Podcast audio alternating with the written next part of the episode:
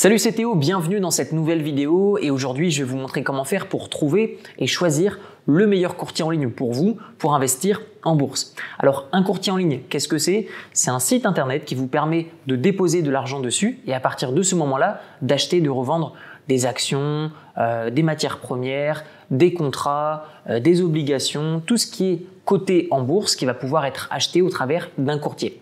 Alors notez que tous les courtiers en ligne n'ont pas tous les produits financiers sur un seul et même site, on va y revenir dans un instant, mais globalement, c'est l'utilisation que l'on fait d'un courtier.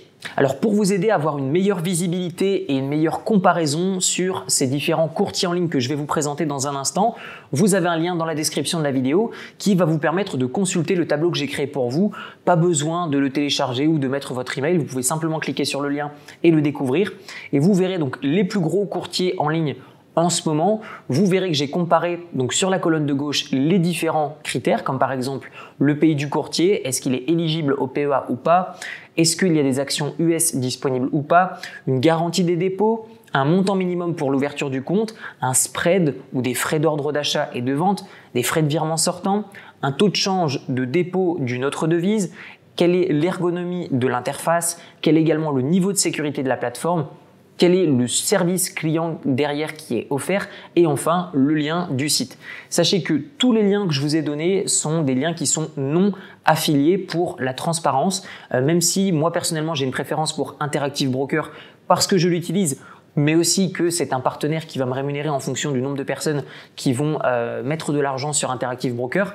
Mais globalement, ce que je vous ai mis là, c'est des liens qui sont 100% non affiliés. Et donc, de ce fait, euh, ce ne sera pas basé sur combien d'argent je vais gagner en fonction d'eux. Je gagne zéro sur la totalité des dépôts que vous ferez à la suite de cette vidéo via le lien qui se trouve dans ce tableur Excel. Le premier critère qui pour moi est important, c'est le pays du courtier. Pourquoi? Parce que lorsque vous êtes en Angleterre ou aux États-Unis, ça veut clairement dire que vous avez passé tous les tests de sécurité auprès de l'administration pour pouvoir donner en toute sécurité, avec des garanties sur les dépôts, mais aussi en termes de transparence euh, de l'entreprise au niveau des administrations, eh bien très clairement, les entreprises qui sont aux Belize, qui sont aux îles Caïmans, clairement, je ne mettrai pas mon argent dessus, tout simplement parce que je trouve que c'est pas assez sérieux.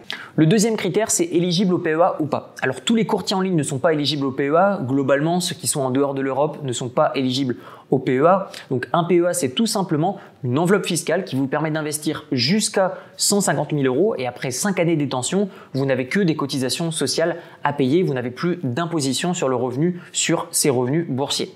Mon troisième critère, c'est actions US. Est-ce qu'elles sont listées sur le courtier en question? Je vous donne un exemple. Certains courtiers en France n'ont pas d'actions US listées. Donc ça veut dire que vous ne pouvez pas acheter d'actions américaines euh, depuis le courtier en question. Donc si vous souhaitez investir euh, sur le marché américain ou un marché étranger en dehors de la France, faites attention puisque tous les courtiers en ligne ne le proposent pas. Le quatrième critère, c'est une garantie des dépôts. Alors qu'est-ce qu'une garantie des dépôts? Déjà, qu'est-ce qu'un dépôt? C'est simple, admettons que j'ai 1000 euros à investir je fais un virement de mon compte bancaire personnel vers le courtier en question. Donc j'ai 1000 euros dans l'attente d'être investi sur mon compte chez mon courtier en ligne. Et de ce fait, il va y avoir une garantie de ce dépôt tant qu'il n'est pas investi. Et de ce fait, vous avez des courtiers qui ne proposent aucune garantie des dépôts et vous avez des entreprises, notamment je pense à Interactive Broker, qui a de très fortes garanties des dépôts avec des montants qui sont énormes. Le cinquième critère, qui n'est pas du tout le plus important, mais je l'ai mis quand même, c'est le montant minimum pour ouvrir un compte. Alors forcément, si vous démarrez en bourse avec 100 euros ou 100 dollars, clairement, euh, pensez pas aller trop loin. Je pense que il est préférable de trouver un job qui va vous rémunérer un peu plus ou essayer de mettre un peu plus d'argent de côté et ensuite commencer à ouvrir un compte. Mais très clairement, on peut commencer à investir en bourse à partir de, je dirais par exemple, 300 euros d'un coup et 100 euros par mois un petit peu à la fois. Mais si vous voulez juste mettre 100 euros et ne plus rien toucher et puis revenir dans 20 ans, bon, ok, why not? Mais franchement, vous prenez pas la tête, faites euh, autre chose de votre argent. Euh, je pense que investir en bourse, c'est bien, c'est accessible à tout le monde, et quand même un minimum de sérieux. Mettez au minimum 500 balles pour commencer. Le sixième critère que j'ai mis, et là c'est un des critères les plus importants, ça va être les frais et le spread. Qu'est-ce que les frais d'ordre? Un frais d'ordre, c'est simple. Vous avez 1000 euros sur votre compte, sur votre courtier par exemple, prêt à être déployé pour acheter des actions, mais vous avez par exemple un frais d'ordre. Un frais d'ordre, c'est par exemple à chaque ordre passé, eh bien, on va vous facturer. Par exemple, à chaque fois que vous achetez euh, des actions, peu importe son nombre, admettons que vous êtes facturé par exemple 1 euro. Ok, donc vous en achetez 100 000 ou 1000 ou une, c'est toujours 1 euro.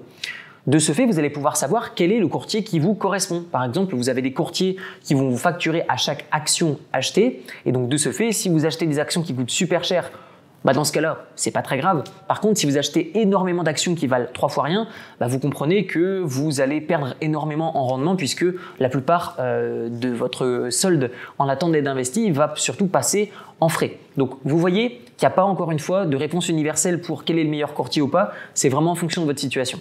Concernant le spread, vous avez également des frais qui sont importants à prendre en compte. Certaines plateformes, je pense notamment à eToro, je vais vous donner mon avis après euh, sur cette plateforme qui n'est pas terrible, mais il y a quand même quelques petites choses sympas sur cette plateforme. Et eh bien très clairement, le spread, qu'est-ce que c'est? Vous avez par exemple une action qui coûte 100 dollars, eh bien euh, certaines plateformes vont dire bah non, il n'y a aucun frais, par contre il y a du spread. Donc les gens ne sachant pas ce que c'est que le spread, ils se disent ah bah trop bien, il n'y a aucun frais, ils s'inscrivent sur une plateforme et par exemple le cours de l'action est à 105 dollars au lieu de 100 dollars alors que vous le voyez en direct en réel. Donc vous vous dites bah, comment ça se fait que le cours est à 105 dollars sur cette plateforme tandis que l'action en bourse en ce moment elle est à 100 dollars? Eh bien c'est le spread. Un spread, c'est un pourcentage qui va faire que il va y avoir une différence et donc de ce fait, les plateformes vont gagner de l'argent là-dessus. Honnêtement, avec le temps, énormément de plateformes sont venues supprimer euh, leur spread. Il y en a encore quelques-unes qui en ont, mais globalement, 99% n'en ont plus. Donc il va falloir vraiment comparer les courtiers sur les frais qu'elles vont appliquer. Est-ce qu'elles vont appliquer des frais à chaque ordre d'achat ou de vente passé ou est-ce qu'elles vont appliquer des frais à chaque fois que vous achetez un certain nombre d'actions? Le septième critère, ça va être les frais de virement sortant.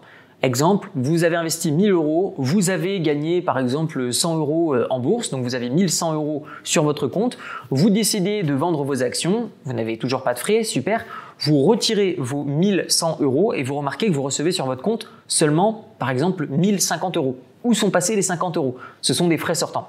Donc la plupart aujourd'hui des courtiers en ligne, encore une fois, ont supprimé ces frais et euh, je vous invite encore une fois à regarder le tableau. Certains d'entre eux en appliquent encore un petit peu. Et encore une fois, globalement, qu'est-ce que ça nous apprend Qu'est-ce que ça nous montre? Bah Forcément, plus on investit et moins on va être euh, soumis justement à des frais qui vont avoir un impact euh, sur notre portefeuille. Le huitième critère, c'est le taux de change dans une autre devise de vos dépôts. Je vous donne un exemple, je me suis fait avoir quelques fois à mes débuts.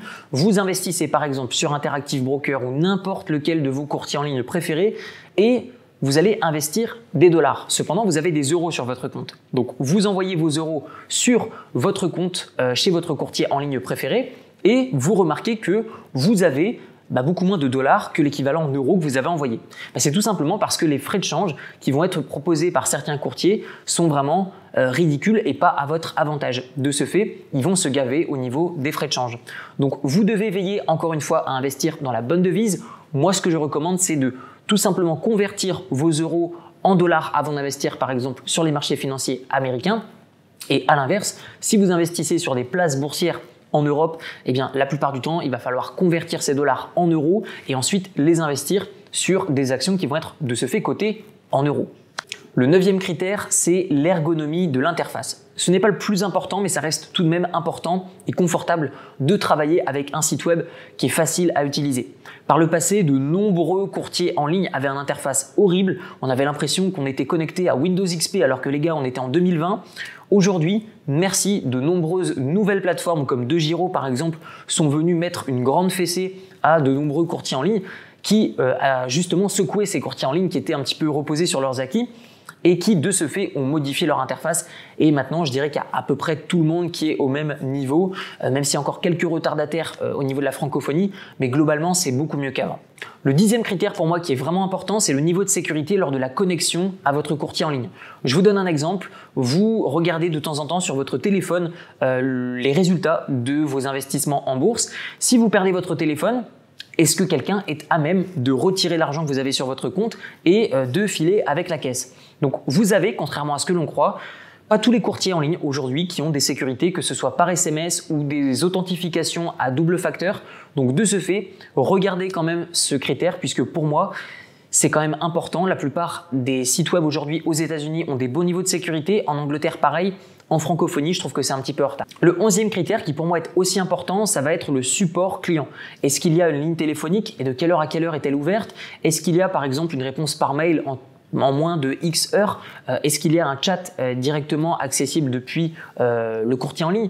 Comment est-ce qu'on peut contacter euh, les personnes qui vont gérer euh, vos dépôts, comment est-ce qu'on va pouvoir les contacter? Je trouve ça important et surtout rassurant. Maintenant, j'aimerais répondre à une question qu'on me pose tout le temps, c'est Théo, quel est ton avis sur eToro n'investissez pas dessus. Voilà, je vais être quand même un petit peu plus clair, mais globalement, vous avez énormément de frais, vous avez du spread, vous n'achetez pas directement les actions ou les crypto-monnaies que vous voyez dessus, ce sont des contrats qui sont en interne chez Itoro, qui eux détiennent vos actions ou vos crypto-monnaies, qui reproduisent un cours. Donc faites attention. Euh, c'est pas pour rien que Itoro depuis des années et des années dit oui, mais nous on va être bientôt certifié par l'AMF. Ça fait des années et des années qu'ils tiennent ce discours. Ça n'arrive jamais.